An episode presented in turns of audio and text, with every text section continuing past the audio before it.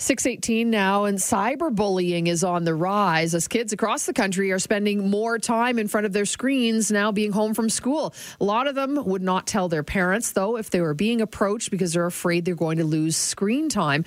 That's how they're staying connected with their friends right now. So we're joined to talk about this by personal injury lawyer Jasmine Daya. Hi, Jasmine.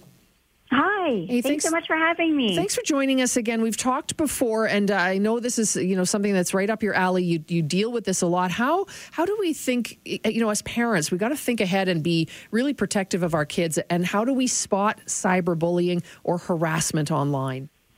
So you're right. We have talked about this recently. Just a couple months ago, we had Pink Shirt Day, which aimed to raise awareness and hopefully prevent ongoing cyberbullying or limit it.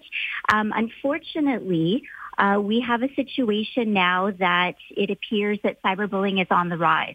So the World Health Organization recently released a joint leaders statement just a couple of weeks ago, and they indicated that 1.5 billion children around the world are impacted by lockdowns and school closures.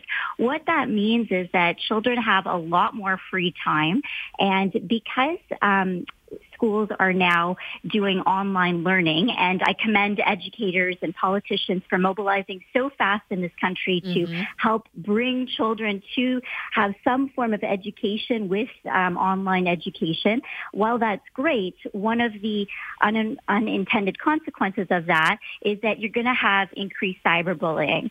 And so, you asked me, how do we look out for this? It's difficult. Parents right now are dealing with their own stressors in life, more so than usual, with, jobs being impacted, with not having childcare, with all these additional responsibilities, and with anxiety and fear given the pandemic that we're all faced with. I think that the best thing to do is to communicate with our children as best we can and to make sure that they know that we're there for them. Because right now, all they have is parents or legal guardians. They don't have teachers at school or community neighbors or anyone else to really go to right now. So what do we do, Jasmine, if we do witness cyberbullying or online harassment of our child in a time of pandemic? Are the steps different?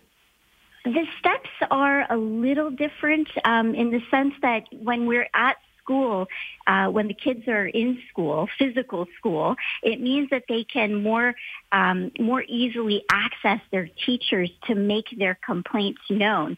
Children right now, through online education, can still access different administrators at their schools and their teachers, and I encourage parents and children to do that. But it's a lot harder for kids to do that through screens instead of just walking up to their teacher and saying, "Hey, so and so is bothering me." Mm-hmm. As it is for kids, that's so hard to do. So they can still access these individuals. It's just a little bit more difficult. You can still report these incidences if they are of significant consequences that results in potential criminal charges. You still want to report it to the police. Even during a pandemic, the police are available and should be contacted if the cyberbullying is such that we're dealing with a criminal element. What exactly do you think we need to be looking for as parents? If we're checking out what our kids are doing online, what do we look for? Are there some key words, some messaging, that sort of thing? So the best thing to look for is changes in behavior. And again, right now it's so difficult because I don't think we fully recognize the impact that this pandemic is having on our kids right now, to not have the socialization with their friends, to not have their regular routine, to see the stress in their parents' lives. I don't think we fully recognize. And so it's difficult to determine, are they a victim of cyberbullying, or are they just dealing with the pandemic in their own way? But looking for changes in behavior, looking to see if they're more down than usual. I keep asking my kids how they're doing, how they feel, making sure that they feel encouraged to open up to me. Mm-hmm. But really, it's changes in behavior that you really want to look for. Okay. Thank you so much for your time this morning, Jasmine. We appreciate it. Oh, my pleasure. Thanks for having me. That is Jasmine Daya, personal injury lawyer with JD Lawyers.